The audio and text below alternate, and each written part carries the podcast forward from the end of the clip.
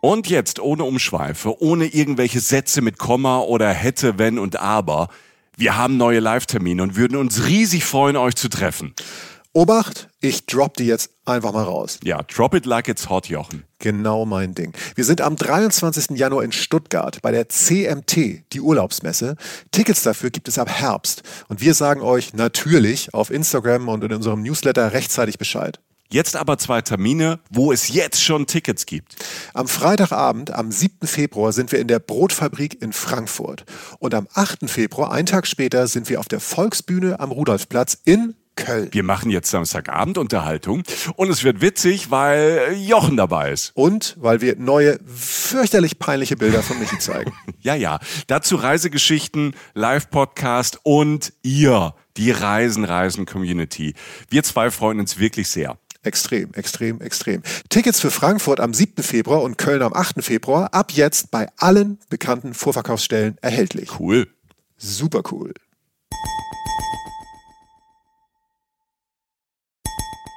Reisen, Reisen. Der Podcast mit Jochen Schliemann und Michael Dietz.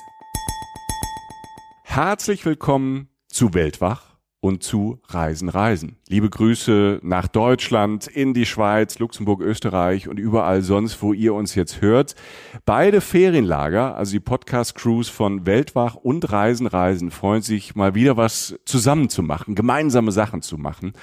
Einen gemeinsamen Podcast. Wir dachten, so langsam kommt dieses Reisejahr 2022 in die Gänge. Wir haben große Hoffnung und Zuversicht, dass bald vieles wieder geht und deshalb planen wir und äh, wollen das irgendwie auch ein bisschen mit euch zusammen machen.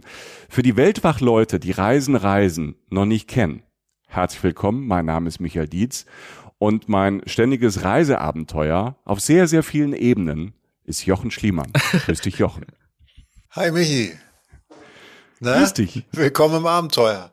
Jetzt, ja. sind wir, jetzt sind wir mal zu dritt. Jetzt kriegt mal jemand mit, wie du mich behandelst. Das finde ich ganz spannend. Ja, jetzt, wo wir zwei alleine sind, können wir zu zweit jetzt diese große, große Showtreppe auspacken für einen der besten Interviewer und Reisenden auf diesem Planeten. In seinem Podcast spricht er mit Menschen, die unfassbare Reisen und Abenteuer erleben. Jochen wirft die Konfettikanone an. Hier ist Erik Lorenz. Grüß dich. Mein Gott, was für eine Ankündigung. vielen, vielen Dank. Hallo ihr beiden. Schön, dass wir mal wieder sprechen und ich muss direkt sagen, Jochen, also du beklagst dich ja hinter den Kulissen immer bei mir, dass äh, der Michael so, so fies zu dir sei, aber ich muss sagen, ich finde ihn gerade ziemlich nett. Wählen sich ja jetzt schon Allianzen, ja. Das läuft jetzt schon. Danke, ich habe dir das doch erklärt. Ich habe dir. Na gut, okay. Die, die Überweisung, die Online-Überweisung von dem Zehner ist schon da, Erik. Super. Ähm, vielen Dank. Dann bin ich zufrieden. Ja, ich habe es ja äh, eben schon kurz angesprochen. Wir wollen über unsere Reisepläne und die Reiseplanung für 2022 reden. Mhm. Erzählen, wo ja wir uns dieses Jahr auf diesem Planeten so sehen, was wir machen wollen. Wir wollen aber auch über das Reisen allgemein sprechen in diesen Zeiten und über ein Stichwort, was am Anfang eigentlich jedes Jahres äh, immer kommt.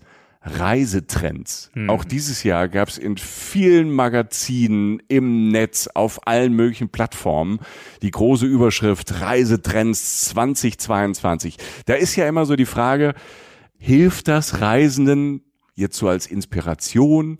Was steckt dahinter? Erik, wie gehst du mit diesen Listen um, wenn du durchs Netz surfst und äh, durch äh, die Magazine stöberst und da steht da Reisedrängen?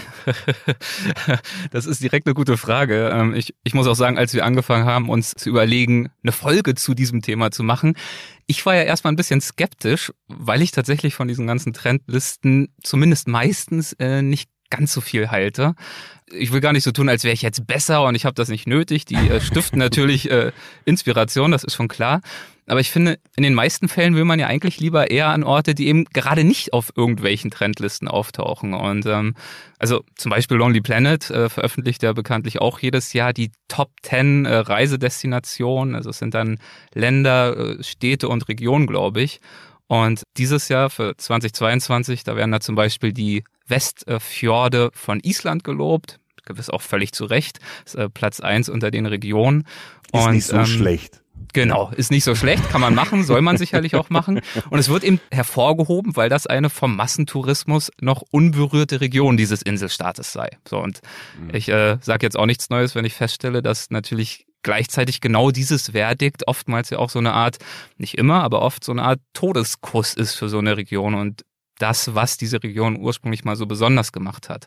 Deswegen bin ich da immer so ein bisschen skeptisch und Gleichzeitig sehe ich natürlich auch, dass es wahnsinnig viel Spaß macht, sich über Entwicklung in der Reisewelt zu unterhalten, auch natürlich eigene, ganz persönliche Listen zu erstellen, vielleicht auch nur gedanklich, weil das natürlich eine schöne Gelegenheit bietet, sich mal ähm, ganz bewusst Gedanken zu machen, wo die eigenen Reiseprioritäten momentan so liegen. Also nicht nur habe ich jetzt dieses Jahr Lust auf Meer oder Berge oder so, äh, sondern sich wirklich mal explizit zu überlegen, wenn wir alle von Overtourism und verantwortungsvollem Reisen sprechen und aber ja gleichzeitig auch unsere Neugierde auf die Welt ungebrochen ist. Wie versuchen wir das dieses Jahr dann unter einen Hut zu bringen? Ne? Also, mhm. wo stehen wir? Das ist ja auch eine Frage. Wo stehen wir gerade selbst in unserem Leben? Und welche Art von Reise könnte davon ausgehend dieses Jahr die richtige für uns sein? Und klar, dann spielen auch so Sachen wie politische Entwicklung, äh, Covid und so weiter eine Rolle. Naja, und deswegen, um das mal abzuschließen, meine Antwort, die gerade etwas ausführlich gerät zugegebenermaßen. Ich würde mich auf jeden Fall freuen, wenn es uns gelingt in diesem Gespräch, ähm, diese Reisetrends durchaus auch ein bisschen persönlicher vielleicht zu färben und äh, gewissermaßen jetzt nicht nur über irgendwelche offiziellen äh, Top-Ten-Listen zu sprechen, sondern vielleicht auch unsere Hörerinnen und Hörer anzuregen, anhand unserer Beispiele, die dann sicherlich wirklich nur Beispiele sind, sich eben ähnliche Gedanken zu machen und ähm, dann sicherlich aber gerne auch zu ganz anderen Ergebnissen zu kommen. Wie steht ihr denn dazu? Wie seht ihr Reisetrends und Top-Ten-Listen und dergleichen? Ich gucke sie mir an. Ja. Ähm, und äh, freue mich, wenn ich irgendwo schon war und sag so, ha, da war ich schon. Ich war schneller. Ja, genau. Ähm, ja, aber es ist, ich, ich glaube, dass auch immer, was viel, ich finde, was eine große Rolle spielt, ist so, wenn ich jetzt drüber nachdenke, ist auch, wer nennt mir die Trends? Ne? Mhm. Also so, so wenn jetzt irgendwie ähm, ein ganz riesiges, das größte Mainstream-Medium der Welt, welches auch immer das sagt, klar, dass dann die Massen äh, eventuell dahin strömen. Aber ich glaube, es hat auch viel Reisetrends, wie du, vielleicht deckt sich das mit dem, was du gerade gesagt hast. Das hat auch ein bisschen was mit einer Reisephilosophie zu tun. Genau. Also damit so, wie will ich reisen? Und so ist es witzigerweise bei dem, was ich so mitbringe, da kommen wir auch mhm. äh, ja nachher dann auch noch drauf. So irgendwie, das hat auch viel mit einer Reisephilosophie zu tun. Nämlich so, fahr nicht zum allerspektakulärsten Ziel, was jetzt wirklich schon auf allen Titelseiten ist, sondern fahr vielleicht zu dem, was jetzt noch so in der Mitte irgendwo steht, irgendwie, was aber eigentlich genauso viel bietet und was halt dann aber auch deine Reisephilosophie braucht, um, um mindestens, oder wenn nicht vielleicht sogar spektakulärer zu sein wie das Mainstream-Ziel, mhm. ähm, wenn du weil du es selber entdeckst, weil du noch relativ unausgetretene Pfade gehst. Und da sehe ich dann sozusagen, äh, wenn wir das hier machen, uns in der Verantwortung halt zum einen halt Ziele zu nennen, die die in dem Moment spannend sind und vielleicht auch, wie du es schön gesagt hast, eigentlich so, so zu unserer Reisephilosophie passen aber die dann halt aber auch so anzugehen, wie sich das für mich jetzt zum Beispiel gehört. Ne? Also ich muss jetzt nicht mit dem, mit dem, weiß ich nicht, mit dem Billigflieger eine Nacht nach Sydney fliegen, weil Sydney in ist oder so, sondern wenn ich nach Australien will, dann mache ich das anders. Oder ja. was geht überhaupt an Fernziehen? Also man kann, es ist so eine Mischung aus, ähm, dass mich einfach wahnsinnig interessiert, was gewisse Leute, die ich ernst nehme, und dazu gehört ihr beide, Michi wird's jetzt überraschen. ähm, das überrascht aber, mich, Jochen. Ja, also dass Leute, die ich ernst nehme, wo die hinfahren, weil mit den, das sind, die teilen mit mir Werte mhm. und die teilen wir, glaube ich, auch mit unseren Menschen da draußen, weil wir als Podcast beide so funktionieren. Und zum anderen, ähm, aber das deckt es eigentlich auch gleich mit ab, so ist so, wie, wie man dahin reist. Und das ist, das teilen wir vielleicht mit euch da draußen, dass wir vielleicht dieselben Werte teilen. Und wir sind gespannt, auf welche Ideen ihr kommt. Das werdet ihr uns auch auf Social Media hoffentlich mitteilen. Aber so kommt vielleicht das zumindest mein Teil dieser Folge auch zustande und es deckt sich ja letztlich mit dir, Erik. Ja. Ich glaube, ich gucke mir die Listen natürlich aus Interesse auch immer an. Ich, ich bin manchmal auch überrascht. Manchmal ist es ja auch wirklich, da steht dann eins, irgendeine Stadt, die ich vielleicht kenne. Ich glaube, ich weiß gar nicht, war es letztes Jahr oder dieses Jahr, da steht da Leipzig. Mhm. Ne? Ja, also weltweit ja. irgendwie Leipzig. Und dann ich so, wow, es ist ja irgendwie auch cool, ne? Ja. dass dann so eine Stadt wie Leipzig dann auch in Fokus kommt. Und ähm, dieses Jahr ist es zum Beispiel, glaube ich, Freiburg. Und das bietet natürlich dann so eine Gelegenheit, äh, sich selbst nochmal zu hinterfragen und zu merken, ja mein Gott, vielleicht habe ich ja. da auch was übersehen bisher. Das war ich noch mal genau, hin. war ich da überhaupt schon mal? Ne? Ja. Ich lebe vielleicht in Deutschland, aber war ich überhaupt schon mal in Freiburg? Kenne ich vielleicht außer dem Fußballclub und weiß, da gibt's ein gutes Bier und die reden irgendwie seltsam. Ich darf das sagen, weil ich aus der Großrichtung komme. Ähm, war ich da bald schon mal? Also deshalb, ich, ich gucke mir das auch immer an, bin manchmal erstaunt. Ich glaube und manchmal ist es, finde ich, ganz wichtig, sind da halt da auch Regionen, Städte oder auch Länder drauf, wo ich auch denke, wow, cool, aber diese, du hast es eben gesagt, ihr habt es beide gesagt, Overtourism. Ne? Mhm. Also wir, wir haben ja immer dieses mahnende Beispiel Venedig oder Dubrovnik in ähm, Kroatien, wo halt auf einmal irgendwann äh, da die, die müssen absperren, weil zu viele Leute da sind. Und das ist ja nicht, wie wir Reisen denken. Und man will ja vielleicht trotzdem hin. Deshalb ist ja auch unsere Reisephilosophie zu gucken, wie kann man vielleicht den Ort die Region, die Stadt anders erleben, als alle anderen das machen. Zum Beispiel halt zu einer anderen Jahreszeit hinfahren, ja. wenn da fast niemand ist, um zu sagen, ne, ich ähm, oder das ist ja mit Asien auch so. Es gibt, es wabert immer noch natürlich auch durchs Netz und als Klischee, dass man im deutschen Sommer nicht jetzt nach Thailand zum Beispiel ähm, fährt oder halt in die Region fährt, weil da die Regenzeit ist. Aber wenn man sich mal anguckt, was Regenzeit dann äh, bedeutet, dass dann vielleicht nur zwei Stunden am Tag es regnet und sonst ist es bestes Wetter und es ist sonst keiner da am Strand und im Dschungel und du kannst ähm, in der Zeit das alles erleben, wo die ganzen anderen Massen nicht da sind. Also ich glaube, deshalb, ich finde diese Listen schon ganz interessant, mach mir persönlich dann aber immer so Gedanken, wie kann ich vielleicht die drei, vier Punkte, die ich wirklich jetzt auch spannend finde und nämlich irgendwie triggern und inspirieren, wie kann ich ähm, ja das erleben oder anders machen, als es vielleicht alle anderen machen, um dann alle an der gleichen Sehenswürdigkeit, alle am gleichen Turm, am gleichen Berg, am gleichen Strand sind. Weil das habe ich auch schon ein, zwei Mal erlebt Dubrovnik habe ich tatsächlich ähm, erlebt, da bin ich eigentlich nur vorbeigefahren und das war in den Hochzeiten von Game of Thrones und die Stadt war vorher schon voll. Ich kannte sie aus den 90ern und dann kamen noch die ganzen Filmtouristen In den 90ern dazu. bist du schon gereist? Mein Gott, da war ich noch ja, ganz ich bin klein. jetzt ich bin 240 Jahre alt, lieber Erik. Äh, man hört es mir nicht an, aber ähm, ihr seht mich ja. ja. Und ähm, nee, und das ist so ein Ding, dass man auch bei so großen Namen, die wir ja auch alle lieben und ne, Italien, klar, das ist ein großer Name, aber vielleicht gucke ich trotzdem, äh, wenn alle nach rechts laufen. Das ist ja bei Reisen, Reisen so unser, unser Credo. Die Reisen, Reisen, Leute kennen das. Gucken wir erstmal die Straße links runter. Was ist da noch? Ja. Ich glaube, das ist für mich, finde ich das immer ganz, ganz wichtig im Zusammenhang mit Trends und Listen. Ja, oder halt das, Beispiel unserer letzten Jahre, Michi, ne, um äh, das sozusagen vielleicht auch abzuschließen oder so den Abschnitt. Aber Venedig halt ganz klar, muss eigentlich muss man mal nach Venedig, nicht weil man es muss, sondern weil es fantast, ein fantastischer Ort ist, mhm. Opfer der eigenen Schönheit, bisschen wie Michi. ähm, aber ähm, ja. warum lacht ihr denn jetzt? Na egal, ihr zahlt euch ja untereinander, dass ihr mich disst. Aber ich werde ja sehen, was zurückkommt.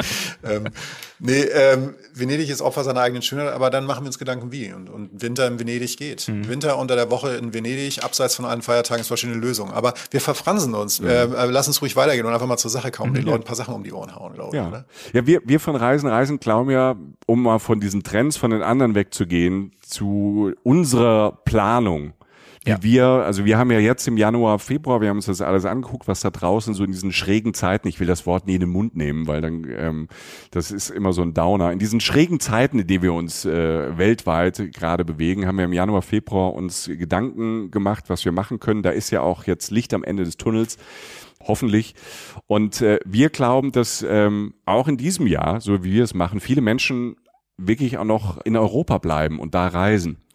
Und ähm, es werden, glaube ich, auch viele Menschen auch noch in Deutschland reisen oder im, im nahen deutschen Ausland. Und das ist ja auch, das ist ja auch toll, weil es gibt ja so viel zu entdecken. Ich glaube, man muss halt äh, und dazu später dann äh, mehr ähm, vielleicht auch mal sich die Ecken angucken, die man halt jetzt nicht direkt auf dem Schirm hat, weil ich glaube halt so die die Klassiker wie Nord- und Ostsee in Deutschland oder halt äh, die Inseln im Mittelmeer werden, schätze ich mal, äh, wieder volllaufen im, im Sommer weil man das jetzt schon planen kann und da Sicherheit hat. Aber was ich, glaube ich, ähm, ganz spannend finde, ist, es wird viele Leute das Fernweh packen. Also ich vermute, dass es im Laufe des Jahres, ähm, wenn sich die Situation bessert, ändert, eine Explosion gibt, eine Fernweh-Explosion. Also da, ähm, da ist es Captain's Dinner auf dem Traumschiff Kindergeburtstag dagegen, glaube ich, dass die Leute alle so eine Sehnsucht und so ein Fernweh haben dass die ähm, nicht vielleicht äh, nur ins Elsass wollen, wenn sie mal ins Ausland wollen von Deutschland aus ähm, oder keine Ahnung an die Ostsee nach Polen, dass die weit weg wollen. Und ähm, ich glaube, da kommen Länder ins Spiel, die man schon gut kennt, die als besonders sicher gelten.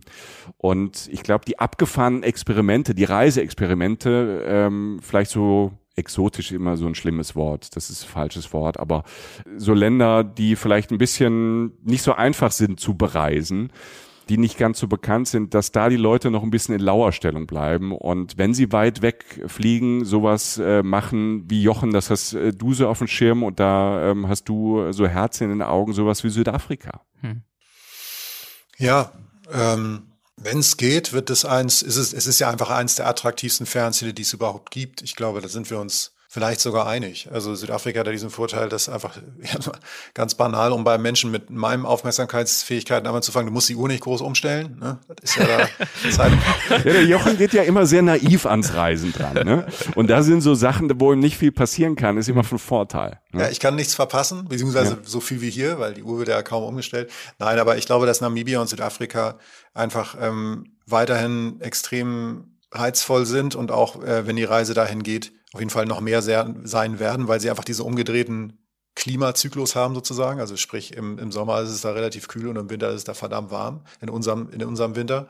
Und es ist eine spektakuläre Landschaft. Und es ist einfach für damals schon, als ich angefangen habe zu reisen, war einfach eins der großen Ziele für Menschen, die weit weg wollten und jetzt nicht sofort äh, mit einer Machete allein durch den Kongo laufen wollten. Also, der Jochen spricht so. von den 70ern, ne? der ist nicht 360 Jahre alt. Genau so, ja. ja. Ähm, nee, aber wer jetzt nicht sofort das absolut härteste Abenteuer der Welt machen wollte und nach Afrika wollte, ist gerne nach Südafrika gefahren, weil es einfach landschaftlich spektakulär ist, weil es ähm, eine gewisse Art von Lebensstandard auch bietet, wenn man ihn will. Und weil es natürlich auch diese Mischung hat aus, diesen, aus diesem Afrika, dem, dem Anführungszeichen wilden Afrika, was die Tierwelt angeht, dieser spektakulären Natur. Und dann natürlich aber auch der Küstenregion mit der Garden Route und so. Ich meine, ich bleibe dabei, dass Kapstadt einfach eine der spektakulärsten Städte der Welt ist. Wunderschön, unglaublich schön, fast zu schön. Ich glaube, dass es auch eine Rolle spielen wird, weil sich die Arbeitswelt ja auch verändert hat, dass immer mehr Leute da Work and Travel machen werden. Also Work and Travel ist vielleicht das falsche Wort, aber dort arbeiten, remote mhm. arbeiten werden. Wir arbeiten wahrscheinlich alle viel mehr zu Hause als jetzt an der eigentlichen Arbeitsstätte, äh, seit, äh, das, seit diese seltsamen Zeiten sind, sage ich mal. Michael umgeht das Wort ja immer so gern, weil er das nicht mehr hören kann. Und ich glaube, das wird auch eine Rolle spielen. Deshalb werden noch mehr Leute irgendwo hingehen, wo sie sich verdammt gut gehen lassen können, wo es schön ist und wo sie auch dasselbe äh, arbeiten können. Da sind wir auch übrigens wieder bei der Zeitumstellung. Ähm, aber jetzt auch davon mal ab, rein vom, von den praktischen Werten und so. Was ich aus Namibia und Südafrika erinnere, sind spektakuläre Weiten sind wunderschöne Landschaften. Ich habe jetzt gerade schon so ein paar Landmarken in, in Südafrika genannt. In Namibia ist es dann halt die Namib-Wüste, äh, Sossis Flay, diese Wander, diese riesigen Sanddünen, die es dort gibt. Ich werde das niemals vergessen. Also ich glaube, zum Beispiel, ich habe ein Riesenbedürfnis in mir drin nach Weite, mhm. nach neuen Eindrücken und nach Weite. Und wenn ich an diese riesigen Dünen in, in, in der Namib denke oder halt auch die Toscha-Pfanne, also halt die Nationalparks in Namibia und da oben fängt dann irgendwann ähm, im Osten da fängt oben dann ist Norden, Botswana ne? oder so Jochen. An. Oben ist Norden. Jochen hat Geografie studiert, aber hat viel vergessen. Oben ist Norden. Ist ja schon lange her. Oben ist Norden für mich, ne? nur dass du das verstehst. Und ähm, ich glaube, diese Weiten, die reizen mich am meisten an diesen beiden Orten. Und der offene Ozean, da an dem du stehst. Das heißt, Weite, neue Eindrücke, trotzdem ein gewisser Lebensstand und eine gewisse Sicherheit, auch vielleicht für eine erste große Reise für die Menschen und wie gesagt, spektakuläre Natur. Also wir reden da wirklich von den, von den dicksten Fischen. Also der Welt. Also sagen wir auch, sagen wir auch Haie oder was auch immer. Und Kapstadt, da kannst du leben. Mhm. Also, also für mich ist es einer der, einer der Fernreisenorte, die es gibt. Und ich warte auf Japan, klar. Also ähm, Japan ist für mich immer ein Traumort gewesen. Ich glaube, dass Japan auch als sicheres Fernreiseziel für die Leute eine ganz große Rolle spielen wird, weil Japan einfach eine Sicherheit auch ausstrahlt und, und auch so wahnsinnig kulturell interessant ist. Das müssen wir euch jetzt da draußen nicht erzählen, weil wir die Leute, wir haben ja schon wahnsinnig viele Japan-Folgen gemacht. Aber das wären so die beiden Fernreiseziele, Ecken der Welt, die, die mir so einfallen würden. Ja. Wenn du schon, äh, wenn wir schon auf der Südhalbkugel sind, dann, dann lege ich nochmal nach. Dann werfe ich Also jetzt, unten. Ja, unten, unten ne? genau. Ja. Ja. Süden unten, Jochen. Äh, da werfe ich Australien in den Ring.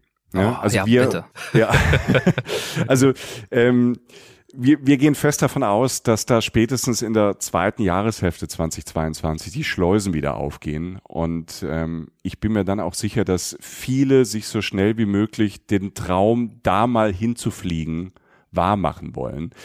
Und ich darf schon mal ein bisschen spoilern. Der Jochen und ich, wir planen das auch. Wir wollen diesen, diesen Schatz besuchen 2022 und äh, dort Abenteuer leben äh, mit äh, euch, äh, für euch, aber natürlich auch für uns. Ähm, Dazu beglückwünsche ich euch äh, jetzt schon mal. Das ist auf jeden Fall eine gute Idee. Ich uns auch. Ja, ne, das, das ist die große Planung. Wir sind da sehr, sehr hoffnungsvoll, beobachten das Geschehen da unten und Ja. sind da auch schon im Austausch. Und ja, wir wollen diesen Traum von weiter. Jochen, ähm, in Jochen steckt das ja so drin und ich helfe ja, wo ich kann. Und dann nehme ich Jochi auch gerne mal mit nach Australien, wenn wir da weiter haben. Danke. Und es ist ja nicht nur Weite, also Weite ist der Outback, ist aber vor allem auch Western Australia, das wird oft vergessen, das ist ein, äh, der Bundesstaat dort, ähm, oftmals so ein bisschen links liegen gelassen wird, äh, mit Perth als, als Stadt. Ähm, und das wirklich zu Unrecht. Das ist nämlich nochmal ein ganz anderes Australien. Das ist ja ein ganzer Kontinent, ne, mit ganz vielen unwirklichen Landschaften, Bergwelten, Puderzuckerstränden, Urwald, vom Kakadu bis zum Walhai ist tierisch da was los.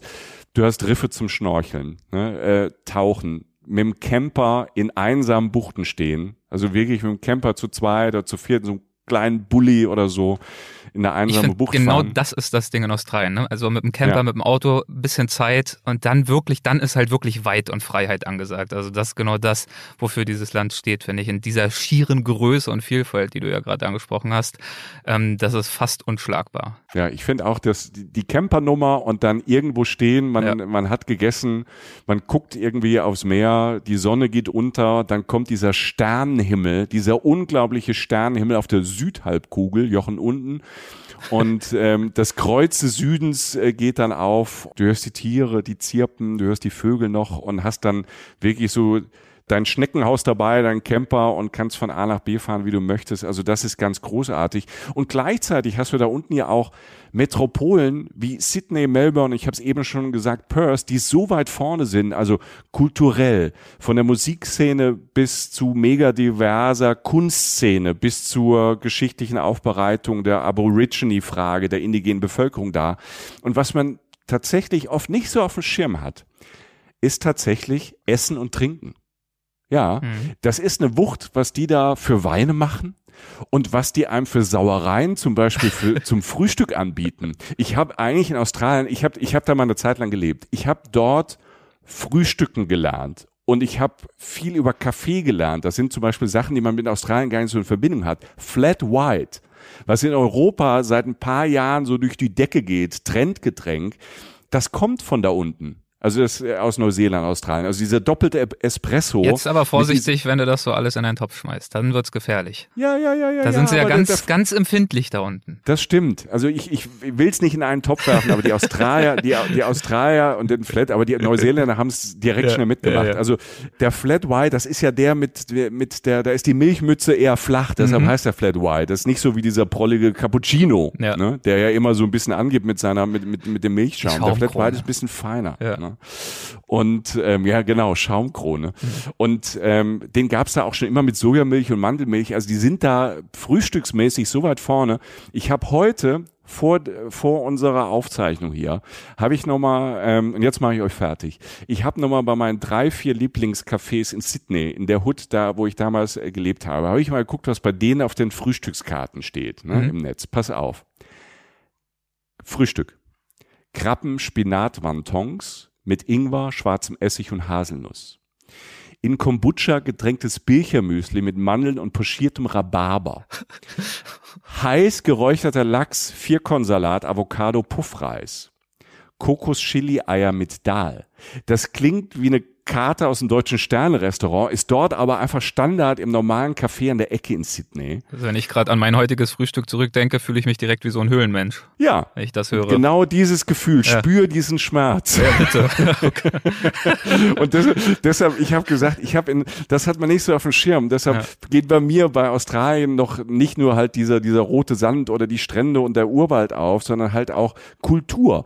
Und ähm, man kann, wenn man so mit so einem Kaffee, mit so einem Flat White und so einem Frühstück gestartet ist, man kann gar nicht schlecht gelaunt in den Tag kommen. Und man merkt, finde ich, auch an den Gerichten, also was ich euch jetzt um die Ohren gehauen habe, auch die Vielfalt Australiens, also kulturell. Ne? Also mehr Einwandererland geht halt nicht. Und die haben halt aus den besten Teilen der Welt, Europa, Amerika, Asien, haben die so das Beste genommen, haben da nochmal ihren eigenen australischen Twist gemacht. Und ähm, das finde ich halt sehr spannend. Die Leute sind fröhlich, sind offen. Also man lernt in Australien ähm, relativ schnell, gerade beim Campen, weil du es gerade gesagt hast, mhm. Eric, weil es äh, die mit die schönste Art und Weise ist, da unterwegs zu sein. Wenn man auf Campingplätzen man trifft nicht nur andere Touristen, sondern halt sehr, sehr viele Australier, Australierinnen, weil die das halt auch machen. Das gehört zum Lifestyle dazu, dass man am Wochenende sich einen Camper nimmt oder das Zelt ähm, hinten in den Kofferraum packt, irgendwie drei, vierhundert Kilometer an einen coolen Strand, an eine Klippe fährt, dort campt, ähm, tagsüber ein paar Hikes macht und dann abends am Lagerfeuer zusammensitzt.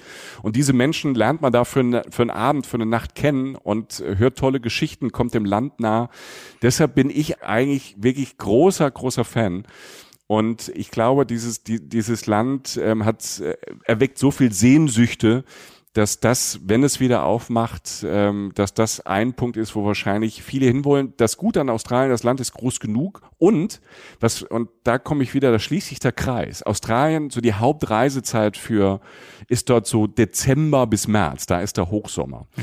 Aber man kann da auch im deutschen Sommer hin. Ne? Also da, da ist dann auch nicht so viel los und du hast mit den Northern Territories und Queensland, da ist es immer warm. Und selbst in Sydney ist es tagsüber, wenn die Sonne scheint, im Winter, und ich war da schon im Winter, hast du trotzdem 20, 22 Grad und alle laufen in Flipflops rum und kurzen Hosen. Also das ist wirklich, das kann man das ganze Jahr machen. Das ist so groß, ähm, da ist für alle was da. Den einzigen Hinweis und Reminder, die wir immer geben, auch bei Reisen, Reisen, ist, wenn ihr solche Fernreisen macht, wie jetzt eben, wir haben Südafrika, Namibia angesprochen, wir waren jetzt in Australien, wenn ihr das machen könnt, macht die Reise so lang wie möglich. Also fliegt nicht für äh, eine Woche nach Sydney, weil es irgendwie trendy und irgendwie cool ist, einfach aus nachhaltigen Gründen. Also macht daraus einen Once-in-a-Lifetime-Trip vier bis sechs Wochen sprecht mit eurem Arbeitgeber, Arbeitgeberinnen, dass ihr euch das mal erfüllen wollt, wenn man da offen drüber spricht, äh, kenne ich von vielen von aus der Reisen-Reisen-Community, die das halt gemacht haben, so ein bisschen Jahresurlaub für solche Trips zu nehmen, weil dann ähm, man man verbraucht schon sehr viel CO2 bei einem Flug. Wir kompensieren das immer mit My Climate zum Beispiel, das ist unsere Partnerorganisation. Das macht aber nicht alles weg und nicht alles gut. Ne? Die unterstützen dann wieder Projekte, die für den ähm, Klimaschutz da sind und für den Umweltschutz. Aber wie gesagt, so nachhaltig wie möglich ist es halt so lang wie möglich da zu bleiben. Das so ein bisschen als Australia Reminder. Ja, also wenn ich das so höre, ähm, führt mich das gleich gedanklich zu dem immerwährenden Zwiespalt, äh, dem ich mich äh, ausgesetzt fühle, wenn ich über meine Reisepläne nachdenke. Deswegen habe ich auch noch gar nicht so viele konkrete für dieses Jahr. Die verteilen sich oft dann auch irgendwie auf alle Kontinente, was man noch alles gerne sehen will und muss. Mhm. Und auf der anderen Seite aber natürlich auch das Bedürfnis, an Orte zurückzukehren, die ich schon kenne und liebe und aber zum Teil seit Jahren auch nicht besuchen konnte. Ich äh, war letzten Herbst auch äh, erstmals in Kolumbien zum Beispiel. Das hat mich auch begeistert. Also in Santa Marta tauchen gelernt, in Bogota mit Freunden unterwegs gewesen. Tagelang haben die uns da durch irgendwelche Andendörfer gefahren. Das war auch toll. Da bin ich aber auch noch lange nicht fertig mit, mit diesem Land, wie auch äh, mit Südamerika insgesamt nicht. Ich war bisher ansonsten nur in Chile. Aber ich muss sagen, ansonsten, also der einzige wirkliche Plan, den ich mir für dieses Jahr schon fest vorgenommen habe, ist tatsächlich, ähm, mich ein bisschen vor der Haustür umzuschauen. Ähm, und das was, kannst du das, natürlich sehr, sehr leicht sagen, ne? Erik? Wollte ich gerade sagen, was der Haustür bitte? umschauen, ne? es ist ja immer, es ist immer so die Frage, wo die Haustür ist, ne? Bei, bei Jochen und mir ist die Haustür irgendwo in Köln. Äh, Erik lebt in Los Angeles. Da ist ja. vor der Haustür, sind die Namen etwas größer als bei uns. Wir haben immerhin den Dom in Köln ne? und den Rhein.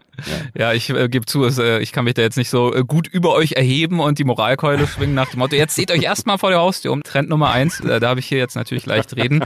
Aber ich will auch darauf hinweisen, ich habe das natürlich auch schon versucht zu äh, praktizieren in, in Deutschland und Europa. Ich habe auch nicht nur äh, Reisebücher gemacht über Laos, Kambodscha, Hongkong, Indien und so weiter, sondern zum Beispiel auch übers Wandern in Großbritannien, großartig, oder mhm. auch eins über Brandenburg. Und ähm, zum Beispiel dort in Brandenburg unterwegs zu sein auf der Suche nach, nach irgendwelchen Stories und Begegnungen und Begebenheiten. Äh, das ist zwar aus Autorensicht dann durchaus ein bisschen anspruchsvoller, weil du hast vorhin diesen Begriff Exotik gebrandmarkt, genau weil er eben ja. auch ein blöder Begriff ist. Aber dieser in Anführungszeichen Exotik-Faktor, der fehlt dort natürlich vollkommen. In Laos muss ich ja nur einen Mönch interviewen ähm, und dann habe ich schon ein paar spannende Absätze. Aber ich möchte nur sagen, am Ende war es auch in Brandenburg für mich in vielerlei Hinsicht bei diesem Buchprojekt genauso spannend wie auch in Patagonien mhm. oder im Sarek Nationalpark oder so. Das ist ja. oftmals auch wirklich eine Frage des Mindsets. Das Spannende, weil du jetzt gerade gesagt hast, ähm, in Laos muss ich nur einen Mönch interviewen und dann habe ich schon was äh, völlig Außergewöhnliches. Jochen, also ja. wir waren äh, 2021, wir waren auch viel vor der Haustür unterwegs. Wir waren auch, auch in Brandenburg, wir waren in Mecklenburg-Vorpommern und Jochen war in Sachsen und hatte da eine Begegnung mit, äh, eine zufällige Begegnung mit einer Nonne und äh, aus diesem Gespräch, Jochen, ist wir haben in der Sachsen-Folge sehr, sehr viel über deine Begegnung mit der Nonne auch gesprochen und das, äh, ja. das war auch sehr, sehr außergewöhnlich. Ja, mit Schwester Mechthild war das. Äh, das war fantastisch. In dem Sinne, ich, ich, ich stimme da komplett zu. Nur dadurch, dass, also bei dem, was ihr so sagt, wir waren jetzt ja alle so ein bisschen, wir waren jetzt ja alle zumindest mehr, egal wo es liegt, ein bisschen mehr ans Zuhause gebunden oder an die Nahreisen ähm, als, als vor dieser seltsamen Zeit, Michael, ähm, mhm. von der wir gerade reden, die wir seit, so seit zwei Jahren sind. Und ich habe tatsächlich ein paar Erlebnisse gehabt hier in der Nähe und deshalb würde ich das auch immer noch in den Ring werfen, auch für die nächsten Jahre. Mhm. Ich habe Sachen erlebt, die waren abgefahrener als viele Sachen, die weit weg waren. Also dieses Treffen im Kloster, also diese Nacht im Kloster, die ich in Sachsen verbracht habe, kann man in unserer Sachsen-Folge hören. Da war ich unter anderem in Görlitz unterwegs, an der polnischen Grenze auch und so. Wirklich abgefahrene, wunderschöne Orte. Und die, da habe ich mich mit dieser Frau unterhalten und es war also ich, ich, ich habe dann auch teilgenommen an ein paar Terminen, die die da so hatten. Ja, der, die betet ja neunmal pro Tag und so. Ich will jetzt nicht zu weit ausholen. Aber Fakt ist halt, ich habe mich so weit von zu Hause weggefühlt. Ja. Das heißt, ähm, manchmal ist das Spannende ja, ähm, ist das Spannende ja nicht zwingend direkt neben der Haustür, manchmal auch das. Spätestens, wenn man einen Dackel hat und der permanent am Boden rumriecht, wenn man rausgeht in der Stadt. Ähm, ich weiß aber nicht, wie ich darauf komme. Jochen kommt dadurch noch langsamer voran als sonst. Ja, ja, aber die, die Nahziele sind schon ähm, haben spektakuläre Sachen. Aber ich will jetzt endlich mal hören, was da bei dir, also weil wenn bei dir vor der Haustür ist ja Kalifornien. Das ist richtig. Äh, bei mir vor der Haustür ist Kalifornien und deswegen habe ich nun mal jetzt das Privileg, äh, mich hier umschauen zu können und habe mir auch äh, wirklich fest vorgenommen, jetzt dieses Jahr mich hier mal umzuschauen. Und das heißt äh, für mich konkret, ich möchte dieses Jahr so viele kalifornische Nationalparks wie möglich erkunden. Und da gibt's neun an der Zahl. Also durchaus eine überschaubare Größe. Das kann man schaffen. Und äh, die haben es natürlich auch echt in sich. Ne? Also da verrate ich jetzt auch kein Geheimnis. Das sind einige der spektakulärsten Naturlandschaften der Erde. Und äh, jeder hat zumindest schon mal einige dieser Namen ja auch gehört. Yosemite National Park, Death Valley. Andere sind ein bisschen weniger bekannt. Zum Beispiel der äh, Channel Island National Park. Das sind so fünf Inseln vor der Küste Südkaliforniens. Und diese Nationalparks, die reichen von Wäldern über Wüsten bis hin zu Küstenregionen und Ozean. Und da kann man und da kann ich äh, wirklich aus dem Vollen schöpfen. Und damit muss es jetzt auch wirklich mal losgehen. Also ich habe es ja zwei dieser neuen Nationalparks besucht. Ähm, ich weiß nicht, vielleicht erzähle ich euch davon mal ein bisschen ja, sozusagen als. Ja, ja, wir, wir, haben, wir haben Fernweh, wir wollen hören, wo du Ich finde es allein schon deshalb super, weil ich jetzt gerade mitschreibe, weil ich natürlich auch als Mensch, der gerne mal in die USA reisen würde, mal wieder. Ja. Äh, also für dich ist das vor der Haustür, für dich gibst du gerade so, so Sachsen-Franken-Tipps sozusagen auf dem Niveau für mich, aber für mich ist das absoluter Fern Fernreisegold, von einem Einheimischen diese Tipps zu bekommen. Besser geht's ja gar nicht. Also leg bloß los. Dann lege ich mal los. Also Nummer eins wäre für mich auf jeden Fall das Nationalpark Duo, die werden zusammen verwaltet, ähm, der Sequoia und der Kings Canyon National Park. Und äh, gerade der Sequoia National Park an allererster Stelle für mich, der ist deutlich weniger berühmt als äh, Yosemite. Yosemite liegt so ungefähr 120 Kilometer nördlich vom Sequoia.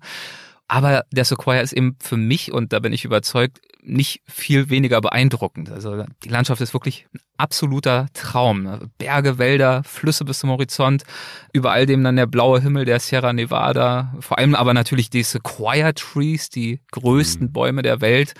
Und ähm, wenn ihr jetzt, oder wer sich vielleicht wundert, Moment mal, die, die größten Bäume, das sind doch eigentlich die äh, Redwood Trees in Kalifornien, das weiß doch jeder. Äh, ja, das Ich wusste die, das nicht. okay. das war zumindest, ich wusste das. das war mein ja, Wissensstand. Du natürlich, ja. Das war mein Wissensstand vorher, aber das sind, also die Redwood Trees sind die höchsten Bäume der Welt, aber die Sequoia Trees, das sind die größten, was das Volumen und den Umfang anbetrifft. Und sind dadurch also auf eine ganz andere Weise beeindruckend. Und hm, zum Beispiel der allergrößte von ihnen, das ist der General Sherman Tree. Der gilt tatsächlich nach seinem Rauminhalt und seiner Masse als das größte Lebewesen der Welt überhaupt. Der hat am Boden einen Stammumfang von ich weiß nicht mehr genau, aber über 30 Metern auf jeden Fall. Mama mia. Also ich finde es wirklich unendlich beeindruckend, mir das vorzustellen. Das Teil ist über 2000 Jahre alt und ist auch jetzt nicht so ein altes, müdes, morsches Ding, sondern der wächst auch immer noch weiter. Also da kommt jedes Jahr immer noch eine Holzmasse neu hinzu von einem 18 Meter hohen Baum. Also im Vergleich dazu. Das kommt an Masse jedes Jahr immer noch dazu nach 2000 Jahren. Und deswegen, also wenn man durch diese Wälder dort schreitet, das ist wirklich ein Ort der Extreme, wo man einfach nur noch staunen kann. Darf ich da einmal dazwischen? Bitte. Und jetzt, jetzt wird's verrückt, weil es fällt mir gerade ein, Ja. wenn wir bei Sequoia-Bäumen sind, ne? Ja. Wenn man vor deiner Haustür sind die, aber Jochen, die Sequoia-Bäume gibt's auch vor unserer Haustür. Nee. In Kaltenkirchen in NRW gibt's eine Sequoia-Farm. Das stehen vielleicht, die vielleicht sind die nicht ganz so groß Ja. wie die, wie, wie deine, die du gerade beschrieben hast, aber die gibt's auch in NRW. Da gibt's Mammutbäume. Und hatte ich auch lange nicht auf dem Schirm, habe ich per Zufall mal entdeckt. Ähm, also wenn man das Kleine, wenn man das Große nicht schafft dieses Jahr und steht jetzt total auf diesem Baum und selbst wenn man im Erzgebirge zuhört oder ähm, keine Ahnung in Speyer, dann ist es nicht so weit, um diese Bäume vielleicht einmal zu hacken, mal zu umarmen und mal zu sehen. Ja. Ist sehr, sehr spannend. Aber das nur äh, von wegen Haustür. Ja, auf jeden Fall, auf jeden Fall. Ja, das ist eine super Tipp und witzigerweise, ich habe tatsächlich, das führt jetzt aber auch zu weit, ich werde es nicht ausführen, ich habe auch mal ein paar Monate in Kaltenkirchen gelebt und tatsächlich äh, diese Mammutbäume dort auch bestaunt. Also das ist Jetzt äh, wird spooky. Alter Schwede. Ja, das war nicht abgesprochen. äh, kleine Welt. Aber Ja. ähm, das lassen wir jetzt mal. Mein Tipp auf jeden Fall, wer es dann doch mal schafft zum äh, Sequoia äh, Tree National Park, auf jeden Fall früh aufbrechen, das ist wichtig. Früh auch ankommen. Der Park ist leider auch kein Geheimtipp. Sonst steht man da wirklich äh, schon am Eingang äh, zum Park stundenlang im Stau und schiebt sich dann zwischen den Menschenmassen, zwischen den Bäumen dann hindurch. Jedenfalls bei den berühmtesten, die nah bei den Parkplätzen sind. Aber es gibt dann auch längere Wanderwege, da ist man dann auch wieder fast allein. Aber wir waren zum Glück vor Sonnenaufgang da. Es war einsam, es war still, es war wunderschön. Man kann dort auch zelten im Nationalpark, direkt am Fluss. Kristallklares, eiskaltes Wasser vor sich, der Berg drüber, die riesigen Bäume drumherum. Also wirklich ein Traum. Und ähm, auch ein Traum über die Bäume hinaus. Also ich erinnere mich zum Beispiel an einen Aussichtspunkt, der heißt Morrow Rock. Da führen so 400 Stufen hoch ungefähr auf so eine riesige, kahle Granitkuppel. Die ist, glaube ich, so gut 2000 Meter hoch gewesen, ragt mitten aus dem bewaldeten Gebirgszug heraus, erhebt sich übers Umland und eröffnet einen Blick über Schluchten, über die äh, Great Western Divide. Das ist dort die große westliche Wasserscheide, die ist wiederum fast 4000 Meter hoch, alles voller gezackter Gipfel und Bergkessel.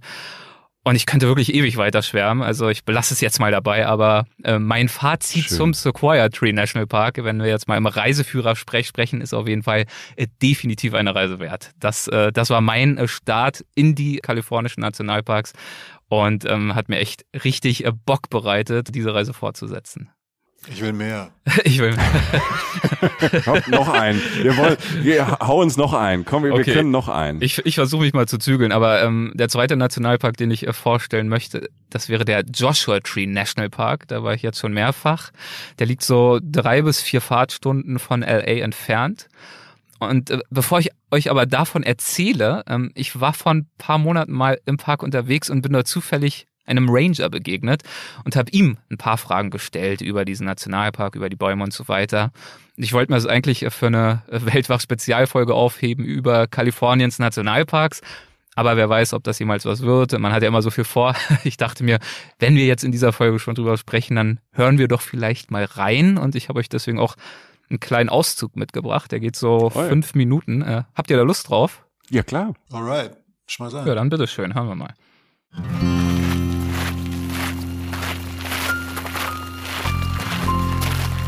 I've been coming here for over 40 plus years now. So this has always been kind of, you know, a special place in my heart. Das ist Park Ranger Harlan. Und der Ort, der diesen ganz besonderen Platz in seinem Herzen hat, ist der Joshua Tree National Park, dessen Wüstenebenen sich hier vor uns ausbreiten. Über diese kargen Ebenen verteilen sich keine romantischen Sanddünen, sondern etwas viel Aufregenderes.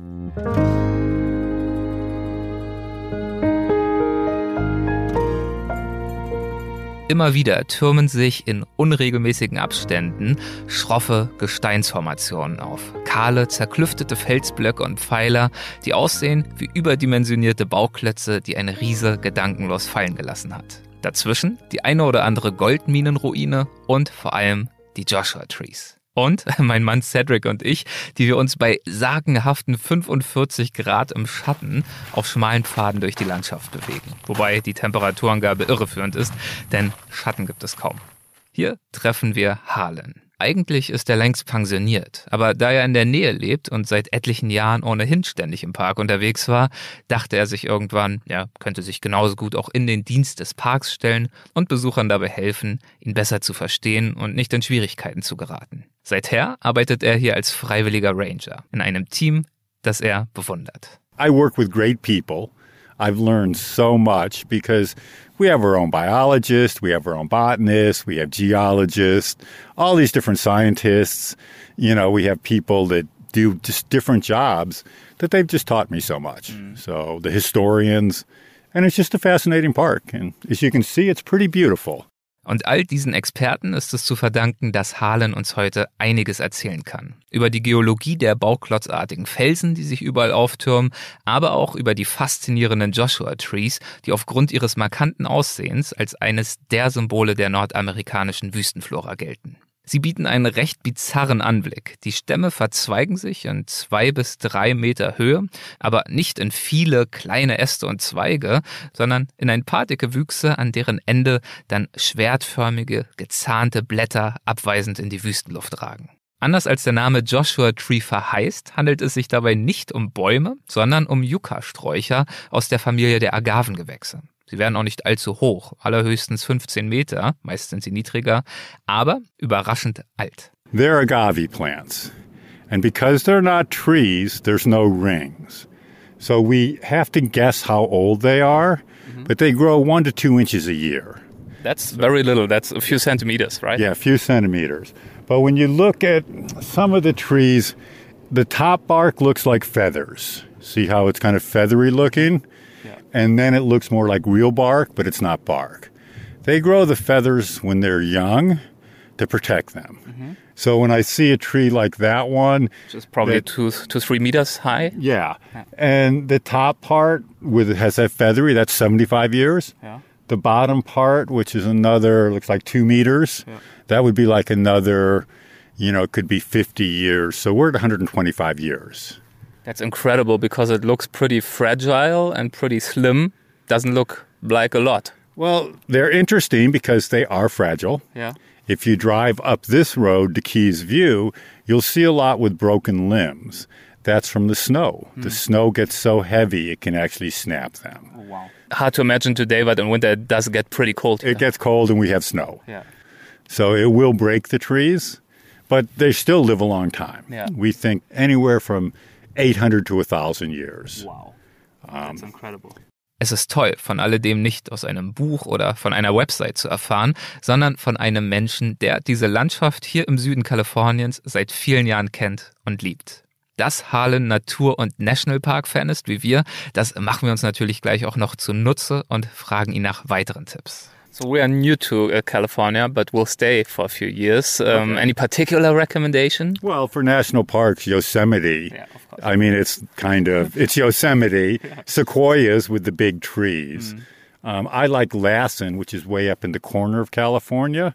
Not many people, but it's a volcanic park, so there's bubbling, you know, hot pools, and it's just a beautiful park. But all the national parks, you know, they're national parks for a good reason. Mm. California is almost like its own country. Mm. We have a little bit of something for everybody. They are national parks for a reason. Besser hätte ich es nach meinen bescheidenen bisherigen Streifzügen auch nicht sagen können. Und deshalb steht fest, und das ist eine wunderbare Erkenntnis, wir haben noch einiges zu tun. Ja, super, jetzt will ich da sofort hin.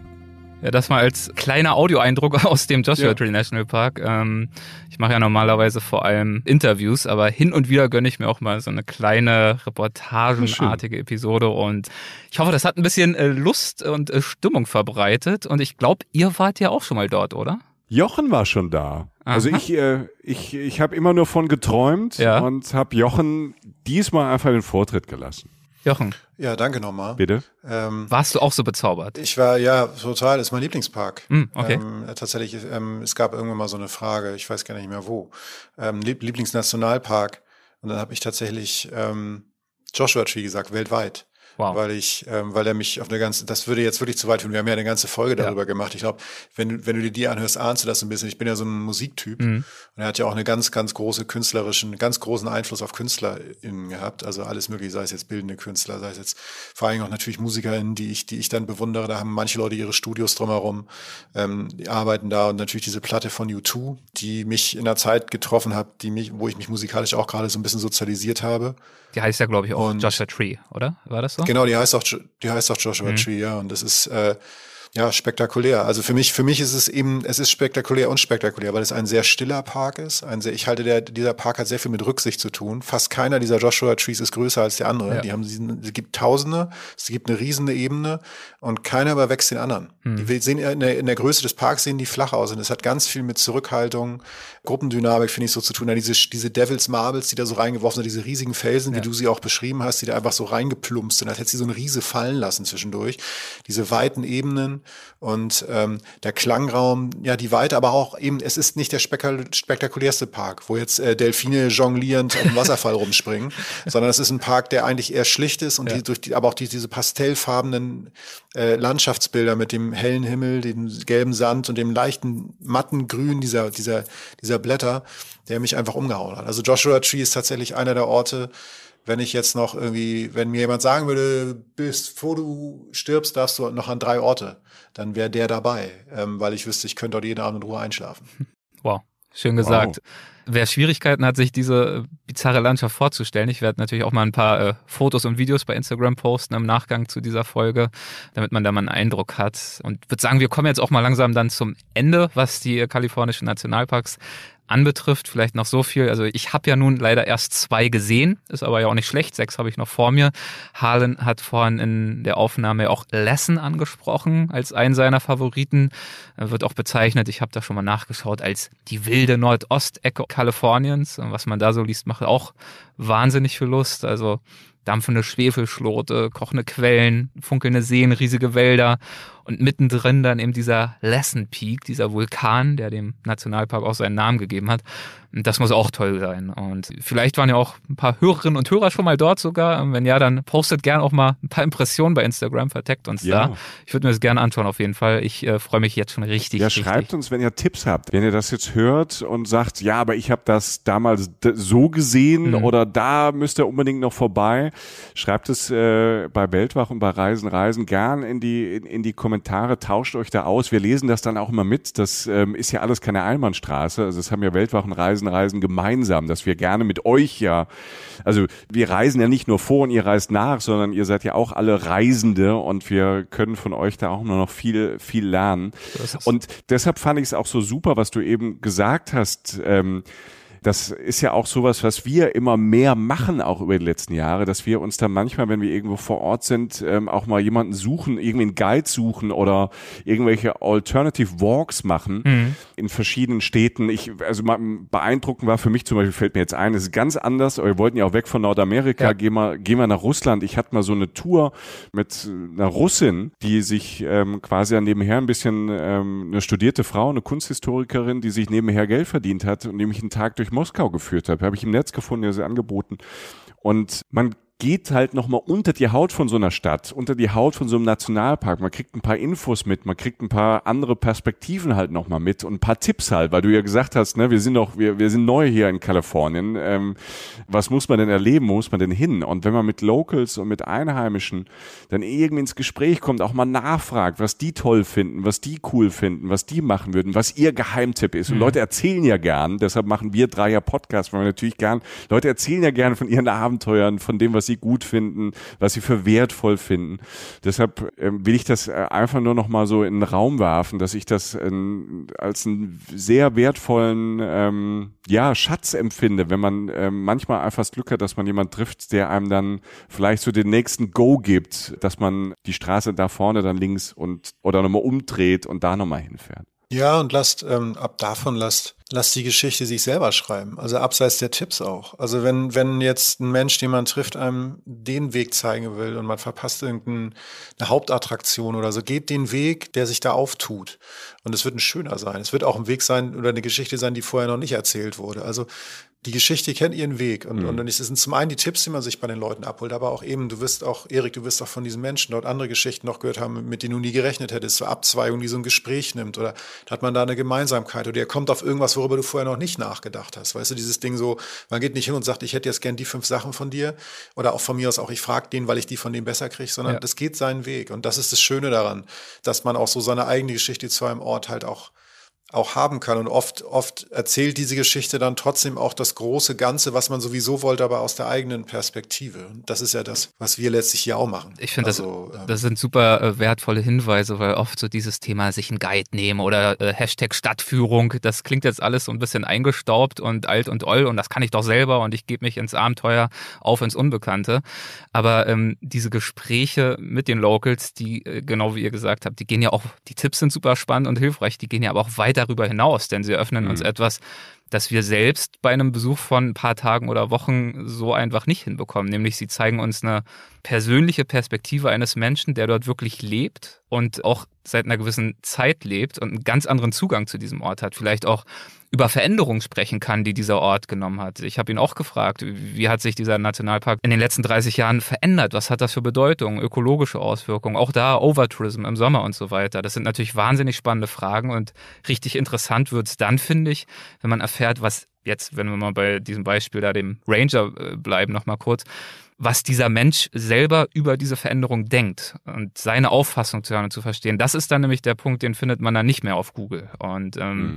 Darüber haben wir natürlich auch gesprochen, das würde jetzt hier alles zu weit führen, aber deswegen schließe ich mich dem, was ihr gesagt habt, auf jeden Fall komplett an. Ja, ist eine schöne, ist ja eine schöne Quintessenz, mhm. weil ähm, das kann keine ähm, vororchestrierte Reise, das kann man auch von der Ferne nicht googeln oder erleben oder in Filmen sehen. Diese Perspektive der Menschen mhm. vor Ort und auch die unterschiedlichen Perspektiven. Genau. Und das erfährt man halt oft wenn man da selbst hinfährt, sich ein eigenes Bild macht von dem Ort und dann auch in Kommunikation tritt und nicht jetzt nur mit Organisierten. Deshalb, ich suche immer im Netz und es gibt es total viel, auch so Gruppen, ganz unterschiedliche Gruppen von, von Guides oder Studenten, Studentinnen, die ähm, so, so wirklich ihre, ihre Stadt zeigen, ihr Land, ihre Region zeigen. Das ist furchtbar spannend, weil man total viel lernt und ähm, nochmal einen anderen Blick für die Welt auch einfach bekommt. Das ist ein Learning. Und das zweite Learning, das hast du mal schön gesagt, finde ich, Jochen. Ähm, die Geschichte geht seinen Weg. Ich habe ich hab mich, ähm, als ich früher gereist bin, äh, also vor 400 Jahren, weil ich ja schon so alt bin, mhm. ähm, habe ich mich immer tierisch aufgeregt, wenn ich mich mal irgendwo verfahren habe. Oder genau was du gesagt hast, habe eine Abfahrt, weißt du, hin und her. Und äh, jetzt kommen wir da später an, ich wollte das bei dem Licht und das noch sehen und fotografieren und hin und her. Und ich habe über die, über die ganzen Jahre des Reisens und sich damit auseinanderzusetzen, ähm, genau das gelernt, dass es dann auch dieses Loslassen davon, von meinem, von meinem Pfad, von dem Weg, den ich mir vorher schon im Kopf gebaut habe, was ich dann alles sehen und wie ich es sehen muss. Das war so, für mich, finde ich, waren das für mich, also ich kann es über mich sagen, so Anfängerfehler. Und habe halt ganz oft gemerkt, wenn ich falsch abgefahren bin, dass ich halt natürlich Dinge gesehen habe, die ich nie geplant hätte. Und oft waren die mindestens genauso gut wie das, was ich geplant habe und habe dann halt das perfekte Licht für den Sonnenuntergang an dem Strand da verpasst. Aber das war auch nicht so schlimm. Und das ist ja eine Erkenntnis, die gibt's beim Reisen, finde ich, immer wieder. Und äh, deswegen, äh, um es jetzt nochmal ganz kurz äh, vielleicht ein bisschen kitschig werden zu lassen, ähm, ist das Reisen ja oftmals auch so eine gute Schule fürs Leben, weil ich finde, das, was ihr beide gerade beschreibt, das gilt ja eben auch nicht nur fürs Reisen, sondern das gilt für alle möglichen mhm. Lebenssituationen und Dynamiken, in denen wir oft versuchen, irgendwie zu viel Risiko und Unwägbarkeit und Zumutung irgendwie abzustellen und auszuschließen und dem sicheren Pfad zu folgen. Aber dieses Zutrauen zu haben, dass das Unerwartete, das Aufreibende halt oftmals auch einen Wert mit sich bringt. Fällt oft nicht leicht, lohnt sich aber und lässt sich eben beim Reisen sehr gut lernen. Löst euch von der, von der Illusion, dass ihr Kontrolle habt über das, was kommen oh. wird. Und ihr werdet viel mehr Spaß haben. Ja. Und eine Region, die das sehr, sehr gut verkörpert, ist, glaube ich, die, die Überleitung. Ach ja, er kann's, er kann's wirklich. Also ich, Mittlerweile kann er. Nein, aber das stimmt ja, ja wirklich. Ich habe hier nur einfach, Michi hatte irgendwie erzählt, er wollte was vom Balkan erzählen und das fällt mir dazu ja. ein, weil alles, was er vom Balkan immer erzählt hat, sehr, sehr viel mit unterwegs sein und Menschen und überraschenden äh, Abbiegungen zu tun und so. Mhm. Ja, es ist tatsächlich der Balkan. Der hat, ich habe den ins Herz geschlossen, weil ich da schon immer viel gereist bin und weil, weil er sehr klischeebehaftet ist manchmal und weil da ja ganz unterschiedliche Menschen auf engstem Raum leben. Deshalb ist es für mich einer der spannendsten Orten auf der ganzen Welt, den ich lieben und schätzen gelernt habe. Und ähm, ich glaube, auch der Balkan wird äh, 2022 äh, sehr viel bereist werden. Und natürlich, wir hatten vorhin schon Dubrovnik am Anfang dieses Podcasts. Kroatien ist ein Traumreiseland mit fantastischer Natur, Stränden, tollen Städten. Slowenien ähm, trendet seit Jahren, weil die auf kleinem Raum da eine, eine fantastische Abwechslung ist.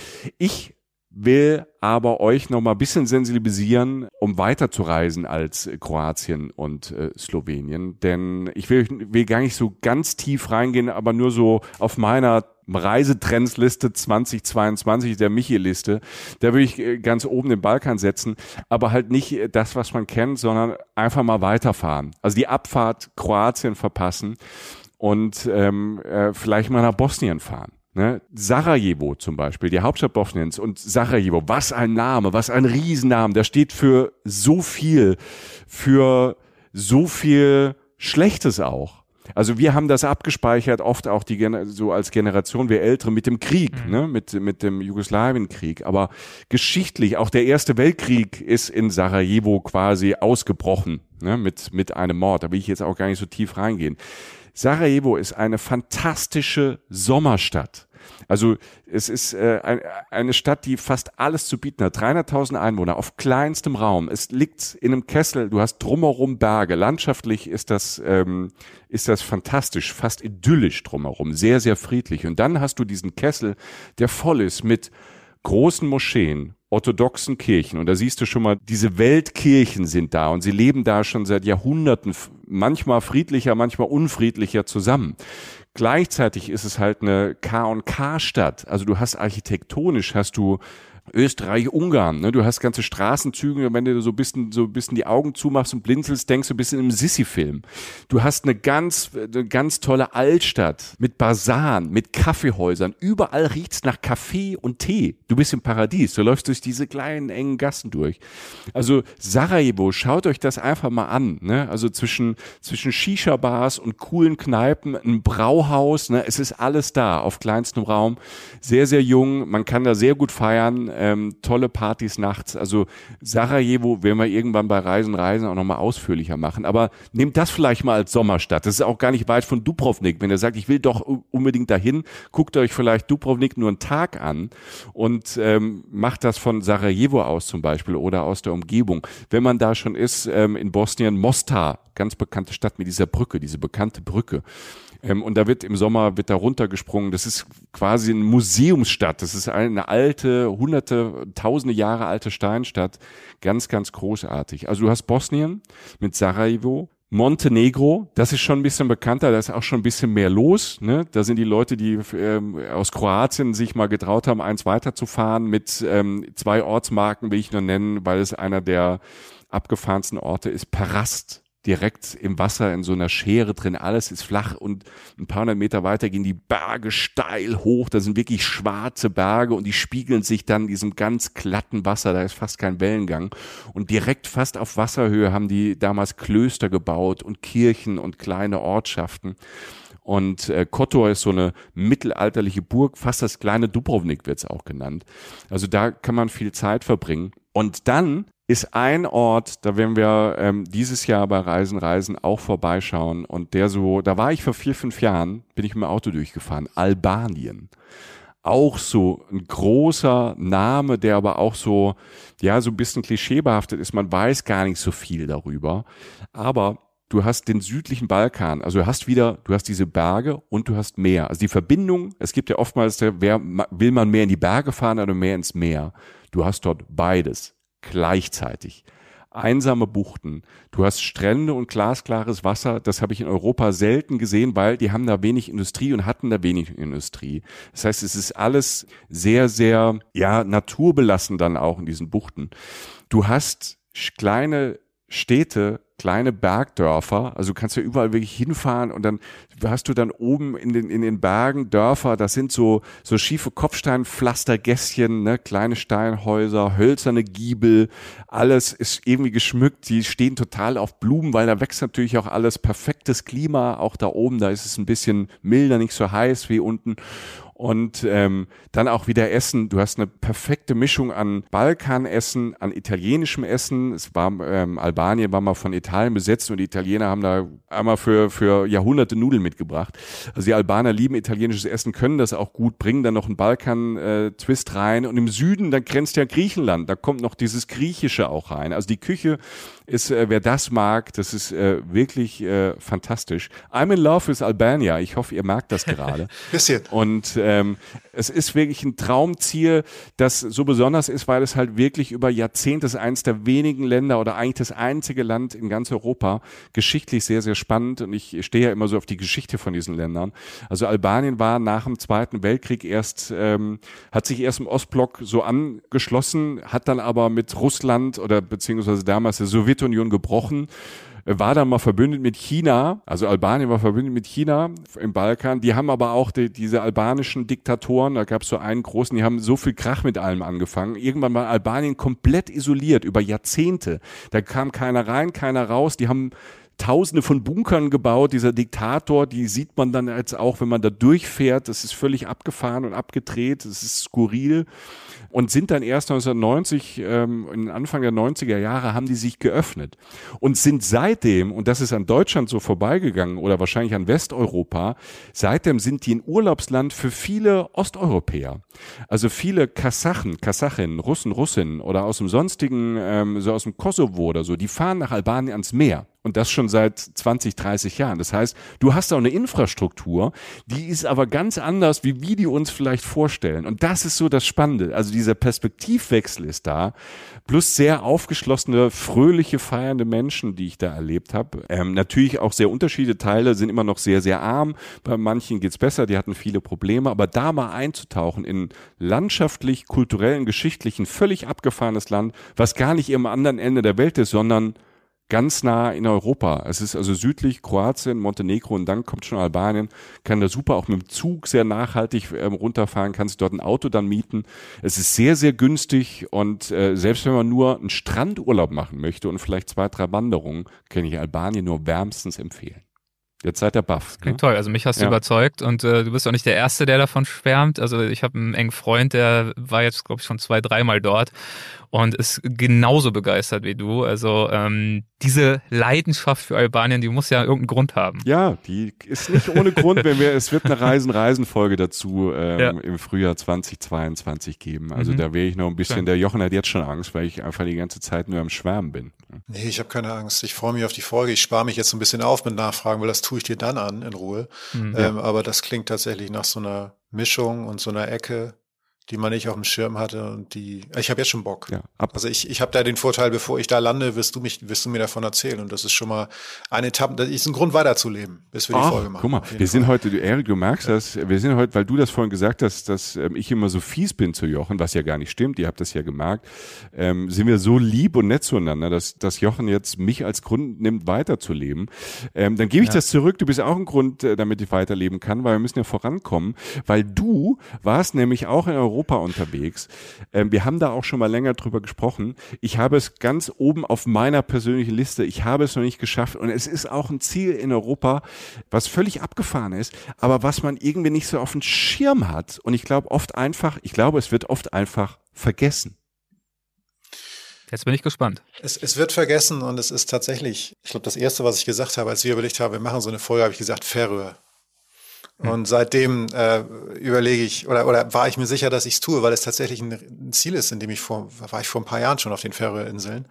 Und ähm, es geht nicht weg. Und ich glaube, das ist genau, Erik sprach von Zeit, nicht so Zeitgeist, aber Reisephilosophie und so sprach. Wir reden viel von Nachhaltigkeit, von spannenden Orten, die vielleicht gar nicht so weit weg sind, aber die man gar nicht so am Schirm und all das ist Färöer. Es ist, du hast gerade gesagt, äh, Grund weiterzuleben. Bei mir war das da relativ knapp, als ich da stand. Ich, ich habe eine, ich habe aber nur noch eine Situation, die ich euch kurz erzählen will, die vielleicht relativ beispielhaft ist für diesen für diesen Ort. Und äh, ich stand halt auf so einer satten grünen Rasenfläche. Also stellt euch den sattesten Rasen vor, den ihr euch so vorstellen könnt. Also wirklich von Regen gespeist.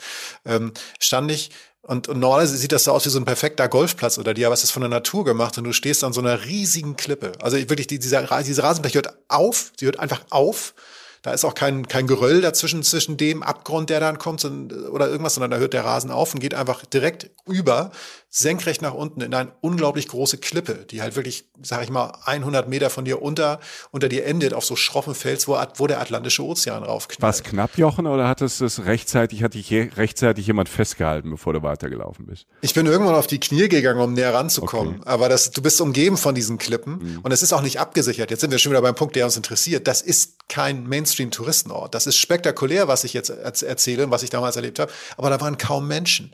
Das Wetter war wild. Also es war definitiv nicht die Südsee, auch von der ihr, also so sonnige Verhältnisse, von denen ihr sprach. Also Färöer heißt Wind, heißt auch mal Regenschauer oder so. Zumindest stand ich in dem Moment da drin. Ein sehr exponiertes Wetter.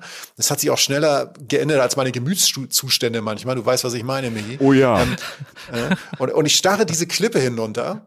Und es gibt keine Sicherung, wie gesagt, und es ist spektakulär und, und schroff und wild und, und, und eine, eine Atlantikklippe, so der Inbegriff davon. Und ich drehe mich um und hinter mir ist dieselbe Rasenfläche, von der ich gerade sprach, bloß sie geht weiter runter, geht so eine Ebene runter. Und es wird immer ruhiger, wo ich diese Rasenebene runtergehe. Und stehe irgendwann, so 100 Meter gehe ich ungefähr, stehe an einem See, an einem ruhigen See in einer Grasebene. 100 Meter weg von der krassesten Klippe, die ich je in meinem Leben gesehen habe. Und es wird ruhiger, es wird windstiller. Und ich stehe an diesem See und auf der anderen Seite, 50 Meter bis zum Ufer oder so, steht ein einzelnes Haus in Klammern, ich will da leben. Also da war wirklich sonst kein Mensch, einfach nur ein Haus. Ich weiß nicht, was da war. Nur wenn es da Netz hat, weil wir müssen ja weiterarbeiten. genau, ja, Homeoffice, ja. Nee, ähm, und steh, bin aber nicht zu diesem Haus rüber, hab den See nicht umrundet, denn ich bin links so abgedriftet vom, am, am Seeufer entlang, weil es mich so hinzog zur nächsten Klippe, die sozusagen dann da links von mir war. Also die, die Insel hat da so einen Bogen gemacht und bin zu dieser Klippe hin und sah, dass der See dahin floss. Und stand dann halt ich habe das Gefühl, hier kommt gleich so eine ganz existenzielle Erfahrung, also irgendeine Erscheinung oder das ist, das wird ja, gerade richtig spirituell. Ich bereite mich auch drauf vor, ähm, habe aber nichts, ähm, um das irgendwie. Ich habe ich hab, ich hab nicht mal ein Glas Wein in der Hand, um das dann irgendwie noch noch deutlicher zu spüren. Wir schaffen das. Ihr braucht Drogen, ist alles gestern nach dem Ding, das ich da gefahren. Aber es, es war wirklich so. Es war dieser, es war dieser ruhige Seeort neben dieser spektakulären Klippe. Ich gehe diesem See nach, dem Ufer nach, zu so einem, zu dem Moment, wo also wo es mir so schien, dass dieser See halt endet und dahinter was anderes anfing, weil da fing der Horizont dann sozusagen an und bin da hingegangen. Und dann stürzte dieser See wieder über 100 Meter in einem Wasserfall wieder in den Atlantik an einer anderen Stelle rein. Und ich stand da und äh, sah, also sah, setzte mich dann so seitlich an diesen Wasserfall und guckte rechts auf diesen ruhigen See in dieser Grasebene und links auf diesen Atlantik und in der Mitte knallte halt dieser Wasserfall runter und meine Brille beschlug halt vom Regen und von der Feuchtigkeit, die in der Luft war und war dem Wetter ausgesetzt und alles. Und ich saß da tatsächlich sehr, sehr lange, also stundenlang und konnte es halt nicht fassen. Und das sind die Färöerinseln. Was ich damit sagen will, die Färöerinseln sind nicht weit von hier, von Europa. Es sind 18 kleine Inseln, letztlich die Färöerinseln. Die haben 1200 Meter Küstenlinie, das heißt, das Meer ist überall. Und es ist für mich, weil viele Leute auch immer von Island erzählen, und Island ist fantastisch, spektakulär, Wahnsinn. Es ist eine perfekte Alternative zu Island, denn es ist nicht annähernd so dicht, so, so doll besucht. Es hat trotzdem noch einen ganz eigenen anderen Charakter, denn du hast halt diese, diese, diese Inseln, die so aufgefaltet sind sozusagen dadurch, dass sehr viel Hügel in der Mitte der Insel sind, kaum Bäume, aber alles grün bewachsen. Dazwischen sind Fjorde und du bist mitten auf dem Atlantik. Und dadurch hast du es, dass du manchmal hast du Regen, fährst sozusagen über einen Berg rüber, hast Sonne, fährst wieder einen Berg weiter, hast Regen. Und ähm, es ist nie total kalt ähm, im Winter durch den Golfstrom. Es ist auch nie total warm im Sommer durch den Golfstrom. Es ist sehr mildes Klima, es gibt viel Niederschlag und es ist eine spektakuläre, entrückte Landschaft. Ähm, da wohnen unter 50.000 Leute. Und ähm, da, manche Leute sagen, da wohnen mehr Schafe als Menschen. Für uns ist entscheidend, der Mainstream-Tourismus ist nicht da.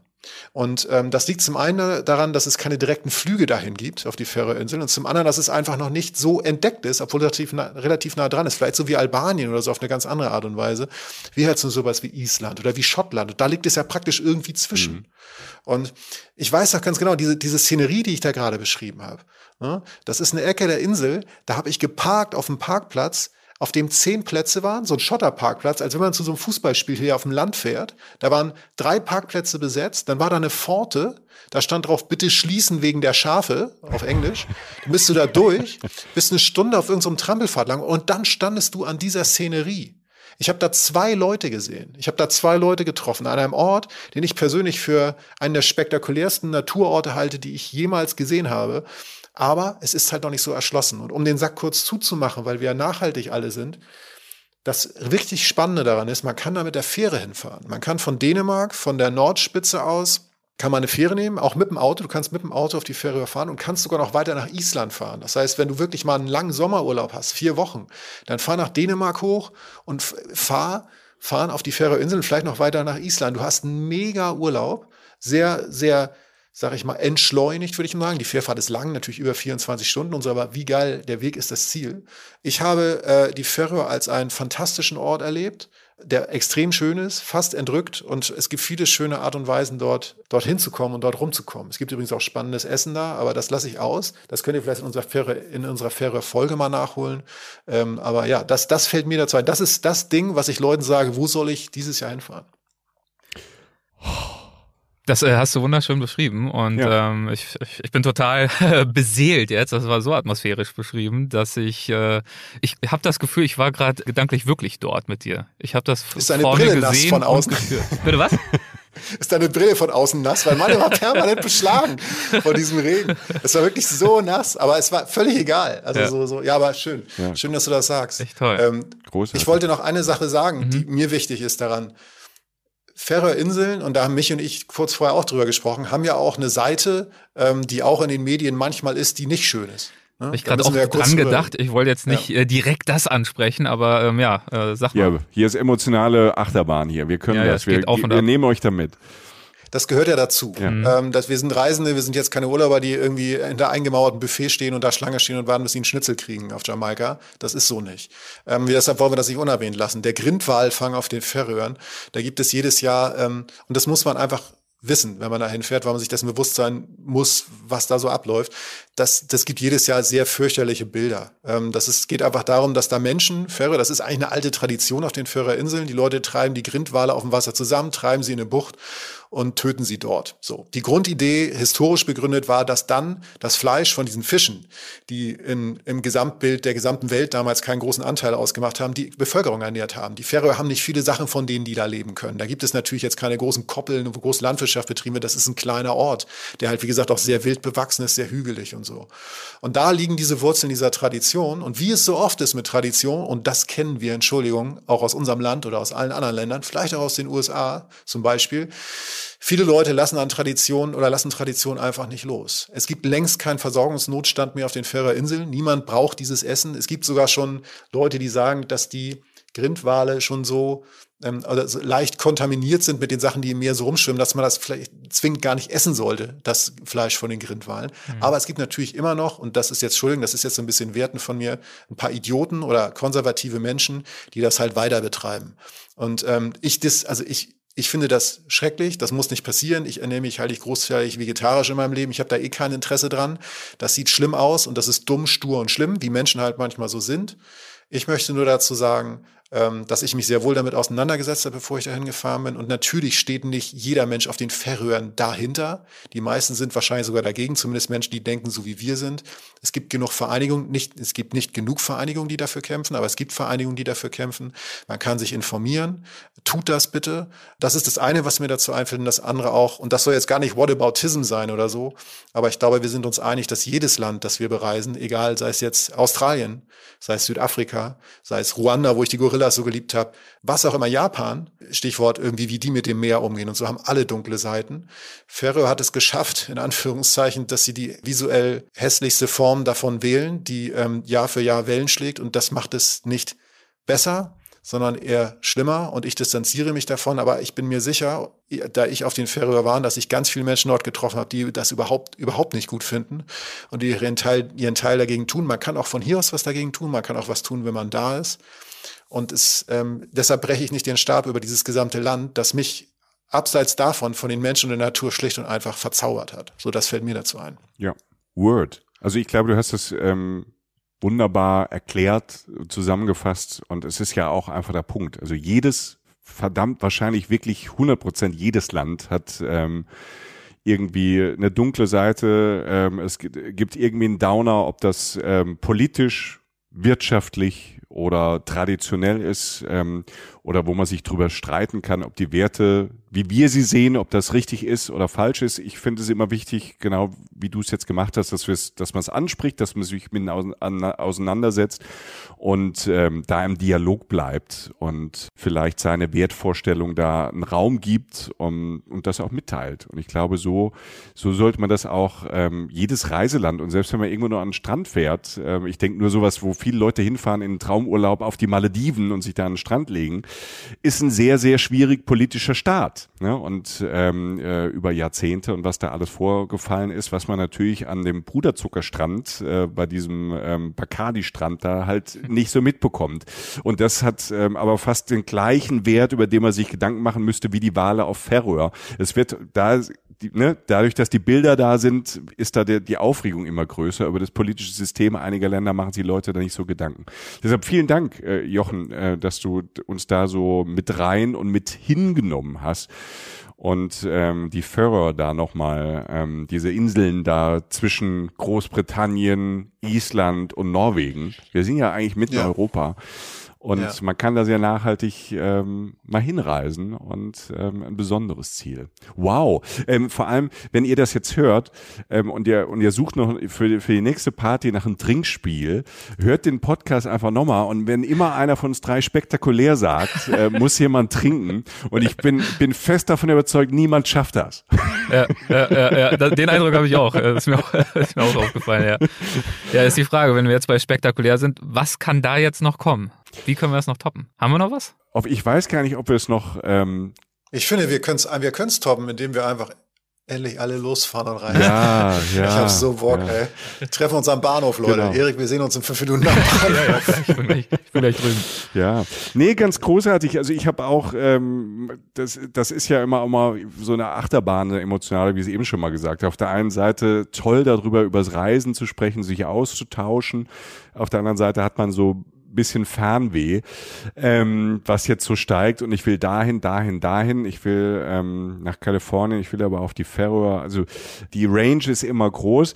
Was ich noch ganz spannend fände, wäre, weil wir dieses, äh, diese gemeinsame Sache machen und äh, sich da vielleicht so ganz viele Leute jetzt kennenlernen, also Leute bei Weltwach, die uns noch nicht kennen und Reisen, Reisen Leute, die den Erik noch nicht kennen und vielleicht tauschen sich dann die Communities auch untereinander aus. Ach, mir geht gerade das Herz auf, weißt du, so alle, alle, alle sind so zusammen und sprechen miteinander.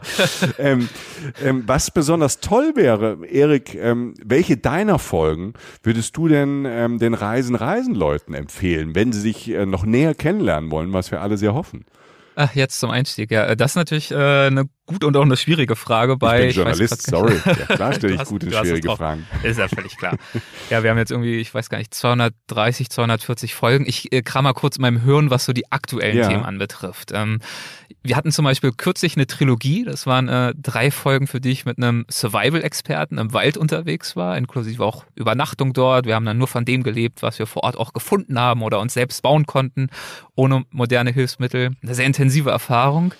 Und bei dieser Erfahrung hat der äh, Survival-Experte mir aber eben nicht nur vermittelt, wie man im Wald überlebt und wie es einem da gut gehen kann, sondern er hat vor allem auch erklärt, worin für ihn der eigentliche Wert solcher Naturerfahrungen liegt und äh, wie uns das dann wiederum auch in unserer schnelllebigen Welt, in der wir auch alle irgendwie durch die Gegend rennen und hetzen, oftmals, wie uns das Kraft spenden kann. Ist, glaube ich, eine sehr schöne Trilogie, bei der sich lohnt, mal reinzuhören.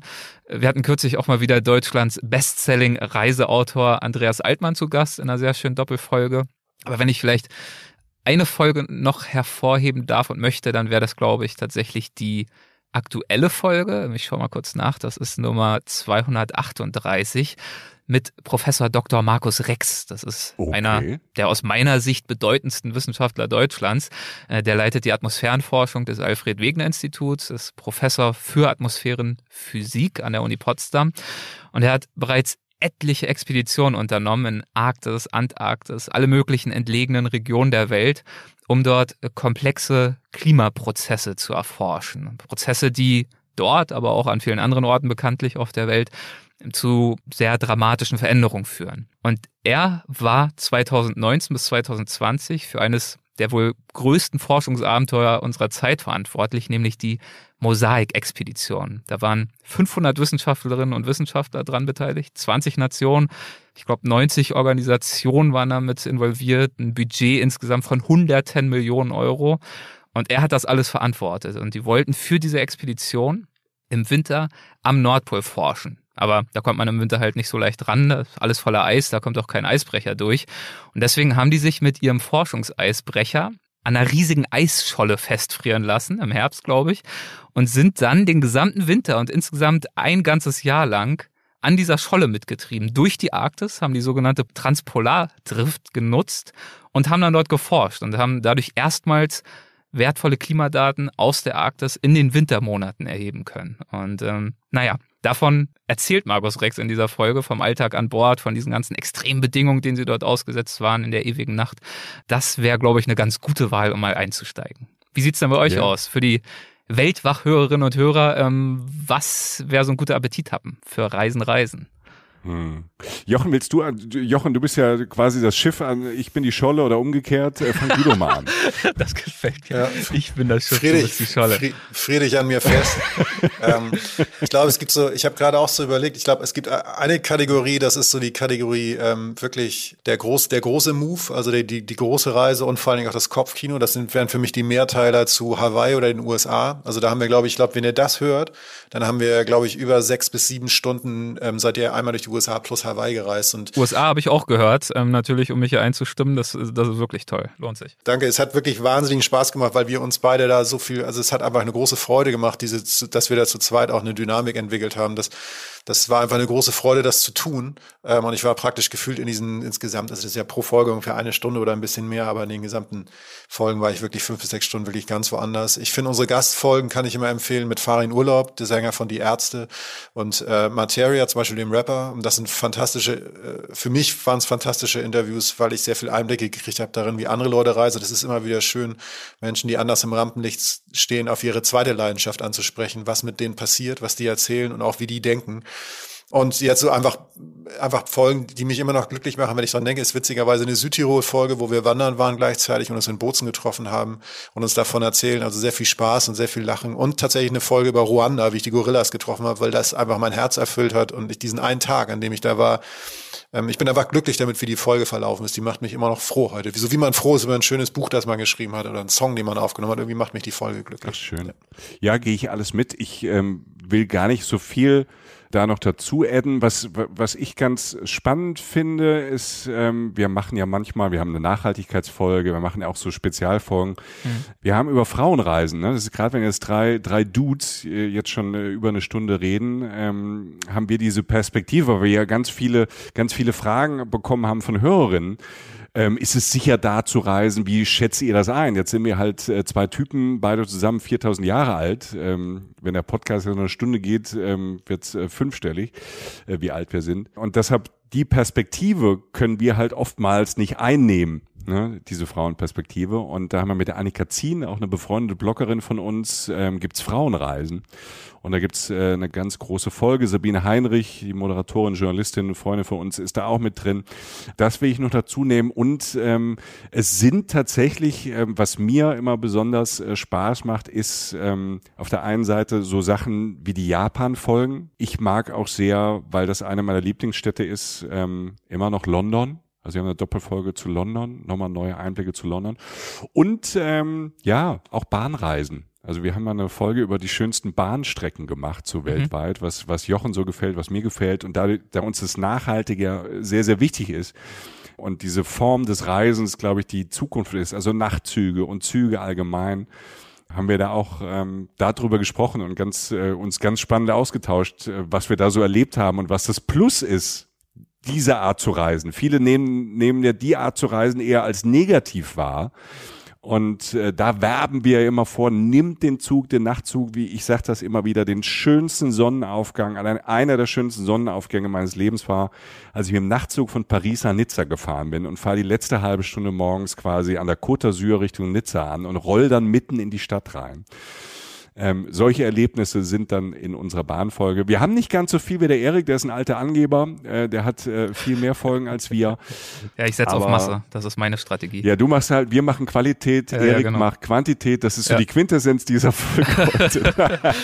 Nein, auf keinen Fall. Wir haben ein bisschen weniger Folgen, aber es ist alles mögliche dabei.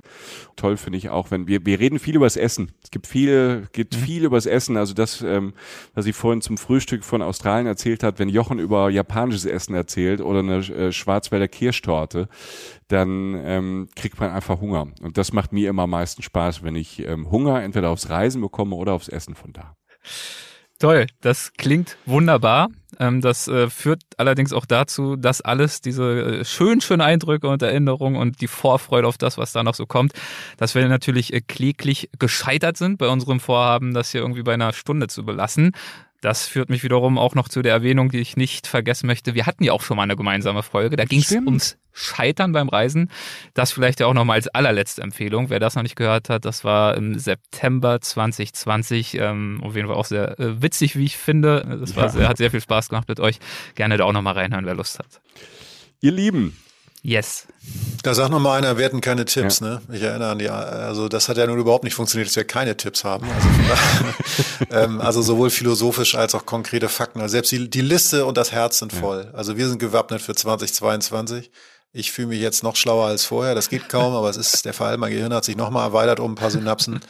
Ähm, also vielen Dank an euch beide dafür. Also, ja. ähm, Dankeschön. Hat Spaß gemacht mit euch. War schön mal wieder zu plaudern. Und äh, gutes Reisen euch für dieses Jahr. Ja, danke Erik, danke Jochen, danke euch da draußen für das Interesse an Weltwach und äh, Reisen, Reisen. Empfehlt uns gerne weiter, hört äh, Weltwach, hört Reisen, Reisen. Und ähm, wir sagen es immer gerne zu, und der Erik macht das auch. Uns allen ähm, von so Independent Podcastern und Podcasterinnen ähm, hilft immer, wenn wenn ihr uns bei Spotify oder bei Apple Sterne schenkt, Kommentare da lasst, weil dann spült der Algorithmus uns ähm, hoch in den Listen und dann können andere Reisende das äh, vielleicht entdecken. Vielen, vielen Dank dafür, vielen, vielen Dank für euer Interesse und jetzt schönes Fernweh und viel Spaß beim Reisenplan für 2022. Tschüss. Ciao. Ahoi, gute Reise. Reisen, Reisen. Der Podcast mit Jochen Schliemann und Michael Dietz.